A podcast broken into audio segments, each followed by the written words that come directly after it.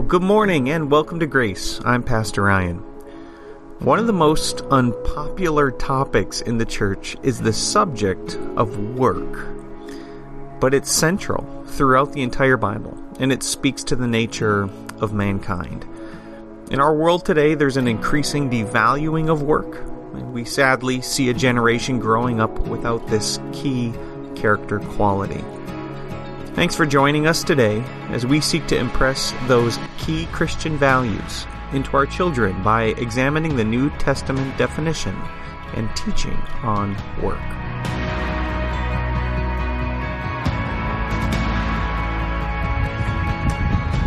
It was two weeks ago.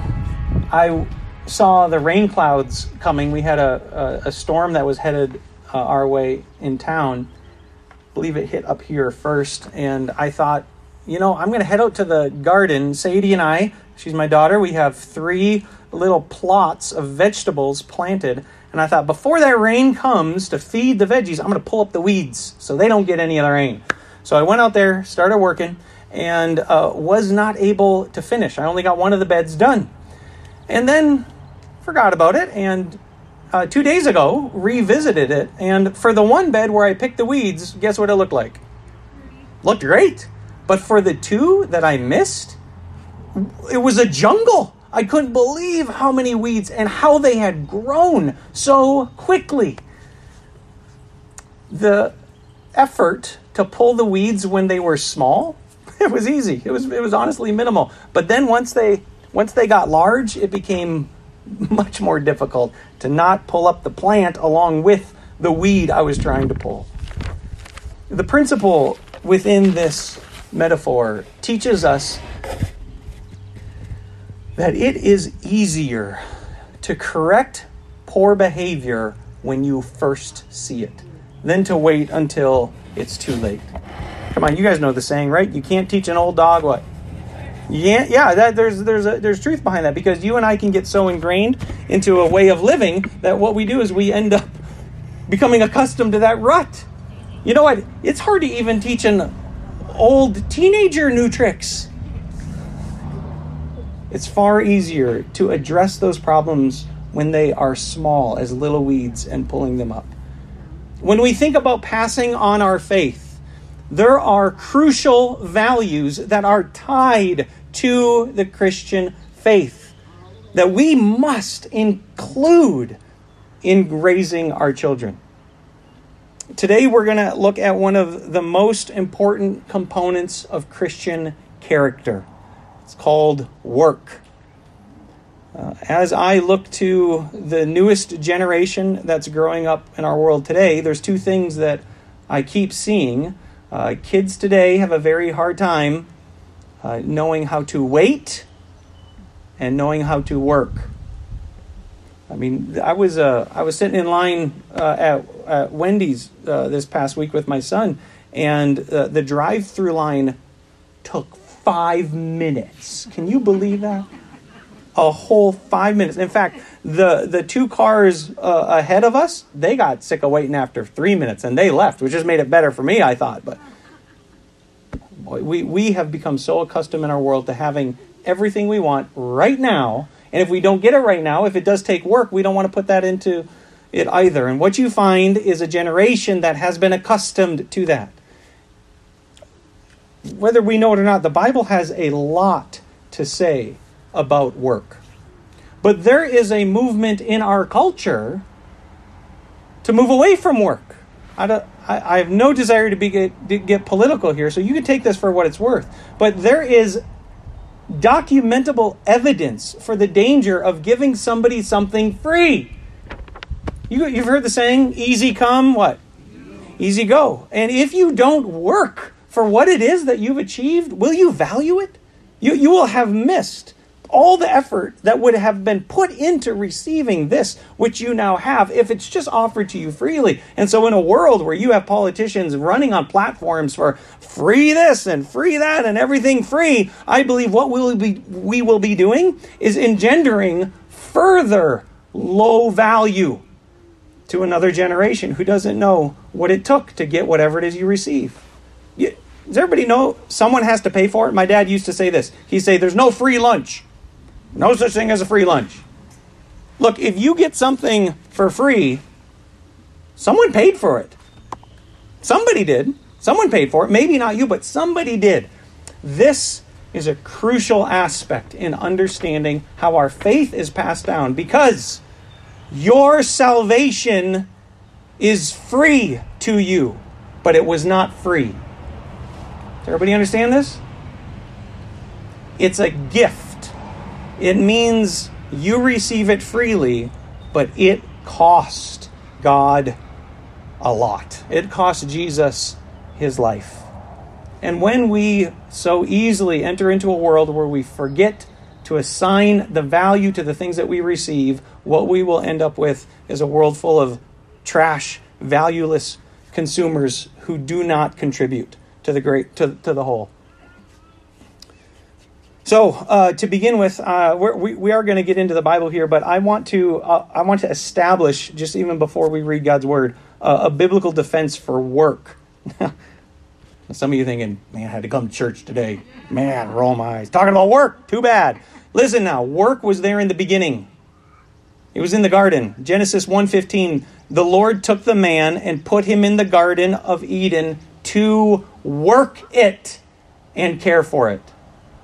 Now, was that was that before the curse or after the curse?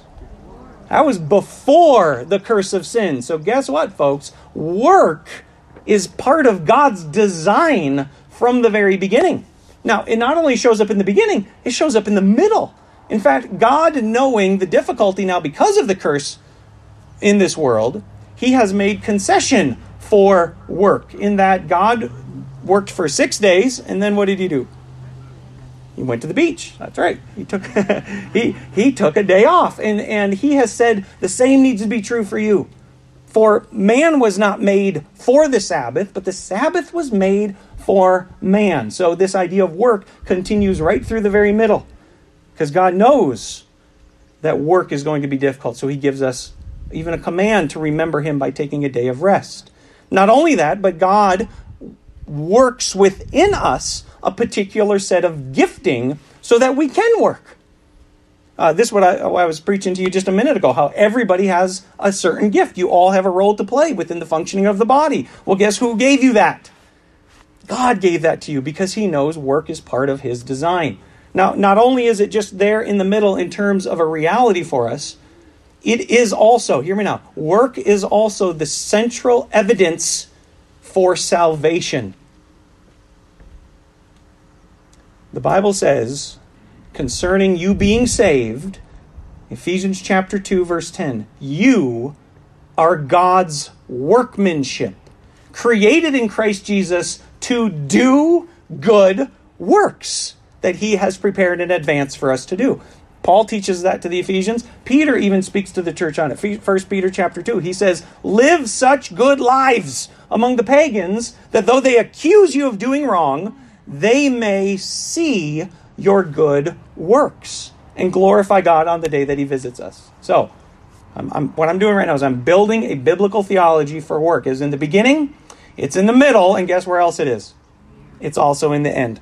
Isaiah chapter 65, in speaking of the new heavens and the new earth, the prophet says, In the new heavens and new earth, as God recreates everything, they will build houses and dwell in them. They will plant vineyards and will eat their fruit.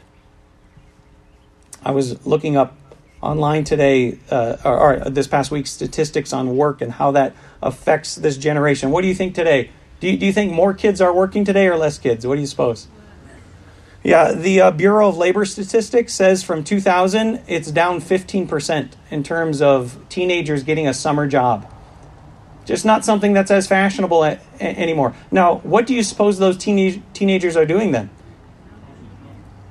Did I was I allowed to just waste my time in summer?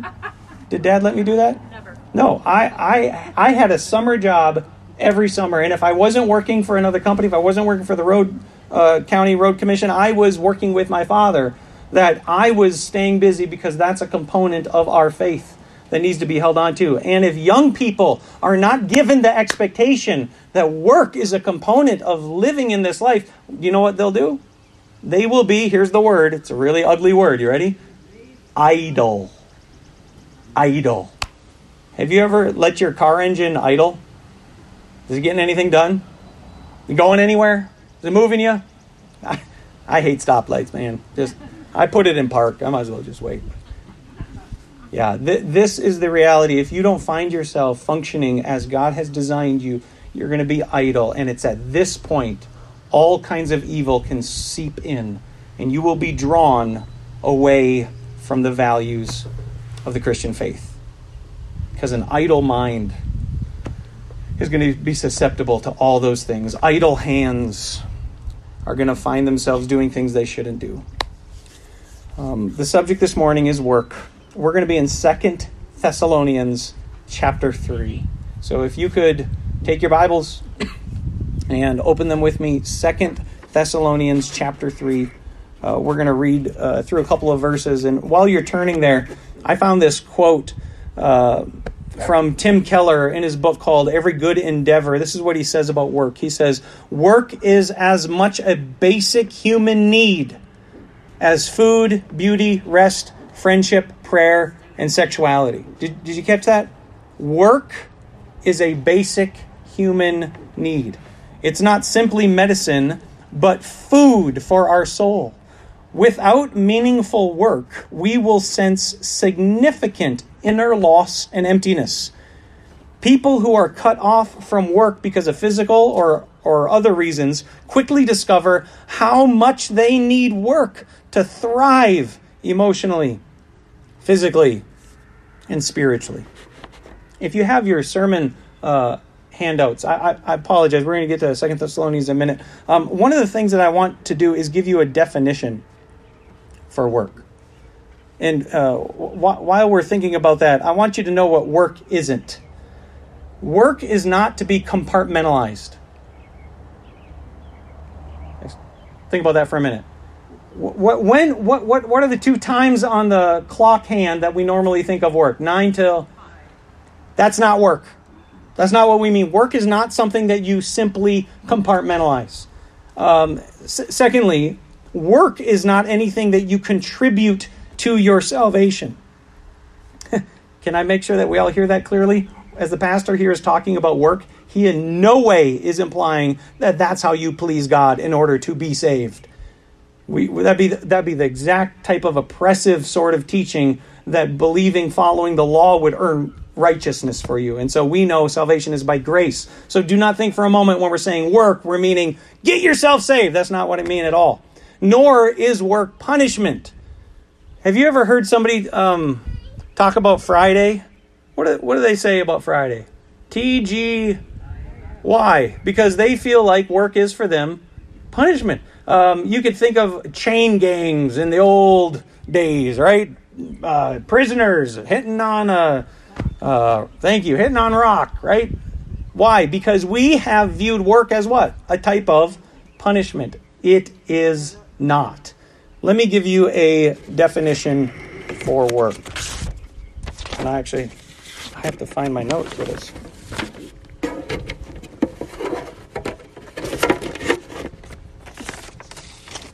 Definition work means using your, these are three T's, so it's easy to remember. Work means using your gifts of talent, time, and opportunities. That's my third T, so you can remember it. To glorify the giver. That's what we mean by work. Work means using your talents, using your time, and using your opportunities because all of those for you are things you do not earn. Who gave you your time? God gave you your time. Who gave you your talent? God gave you your talent, and who provides you the opportunities in your life? God does. He is the giver of these gifts. And so, work is when you use those three T's to glorify not yourself, but to glorify God. That is a proper biblical definition of work. And so, with that in mind, let us now turn to Second Thessalonians chapter 3. Paul says this to the church in Thessalonica. Starting in verse 6. In the name of the Lord Jesus Christ, we command you, brothers, to keep away from every brother who is idle and does not live according to the teaching you received from us.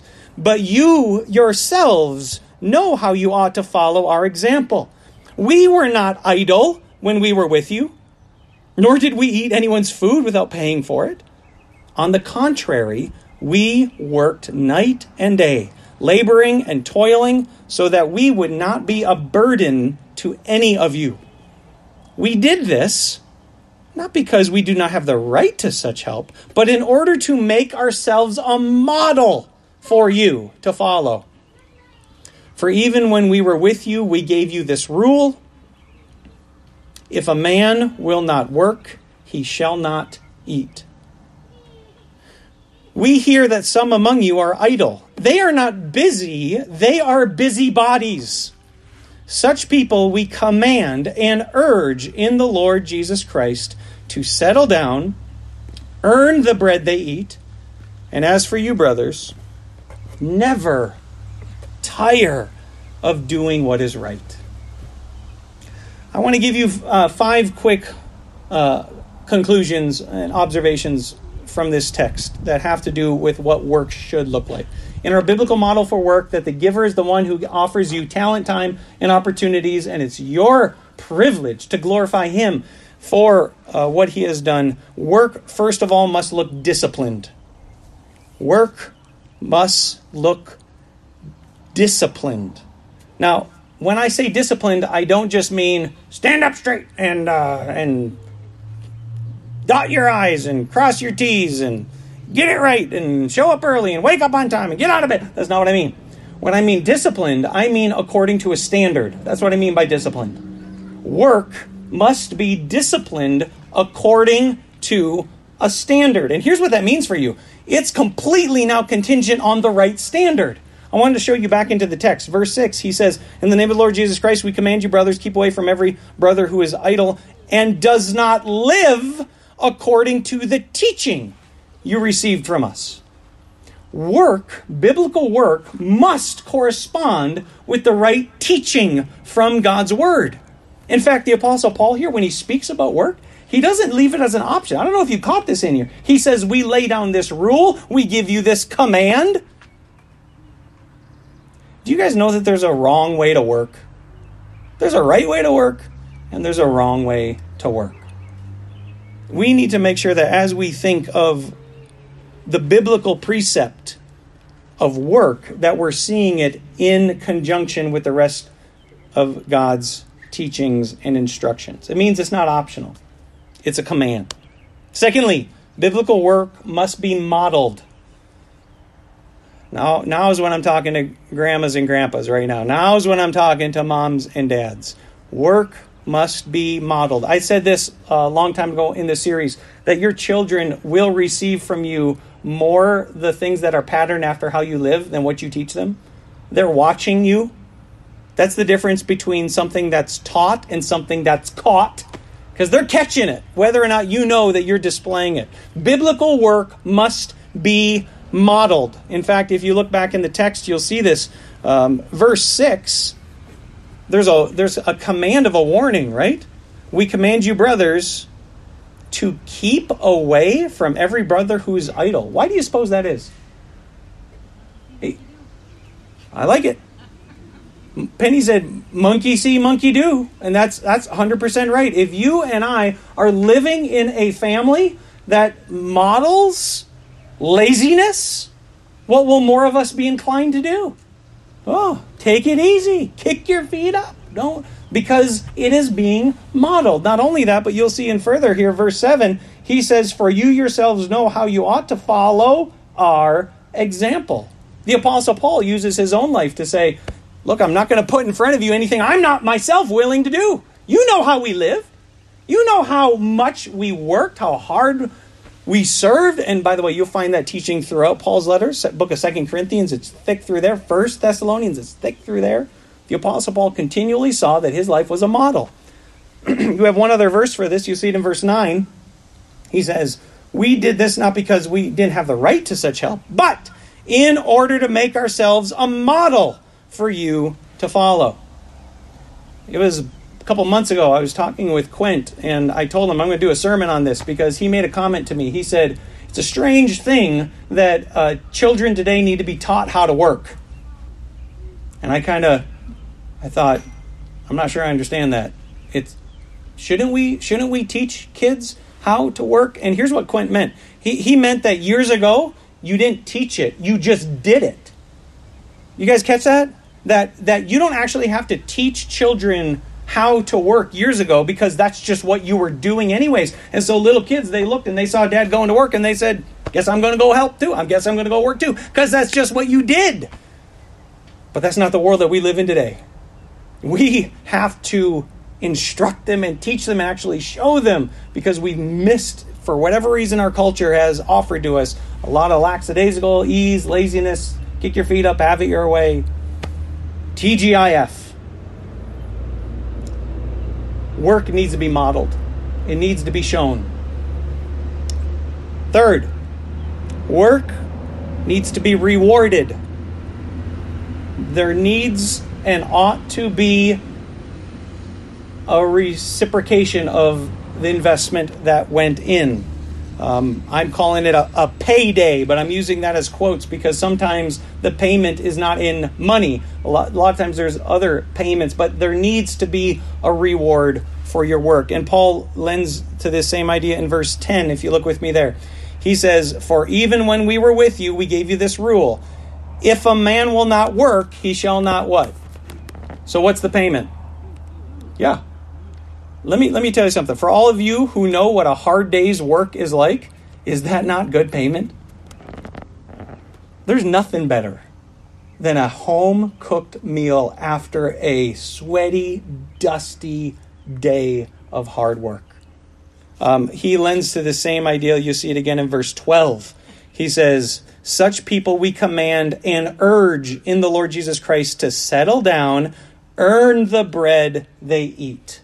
Do you see the payoff? Do you see the payday? Uh, this uh, past week, my my wife, and her mom, and aunt came up, and Sadie and Emily took a girls' trip down to Door County. They had a great time, but since the girls were away, the mice were. I'm sorry, the boy. How's it go? Uh, Micah and I had a boys' day, and so uh, we went out fishing, and then we, we cut some wood, and um, we uh, we cleaned up the fish, brought them home, and normally we try to eat about six o'clock. Uh, we had such a full, full day. I'm frying up fish at 9:30 at night, and Micah, I mean, he's yawning, but I'm telling you, that coleslaw, that fish, it never tasted so good. And if you looked at these two boys, we were covered in sweat and dirt. I mean, it was awesome. It was the best time. What a great payday for the work that we put in. But work needs to be rewarded. Um, we have a verse given to fathers not to exasperate their children or be harsh to their children. And that would be living and modeling in such a way that there's never a payday. That's not God's design. God's design is such that we would receive from our hands the reward. This is what the passage Lois read in Ecclesiastes was teaching us that it is a gift of God that you can enjoy the work that you have. And again, let me just, for sake of reminder, tell you work is not nine to five, work is not earning your salvation, work is not punishment. Work is using your talents, your time, and your opportunities to glorify God. And you can do that all day, all the time. All right, so disciplined, modeled, rewarded. Number four, work needs to be honorable. Work must be evidenced by integrity. You'll see this in verse 11. Verse 11, he says, We hear that some among you are idle.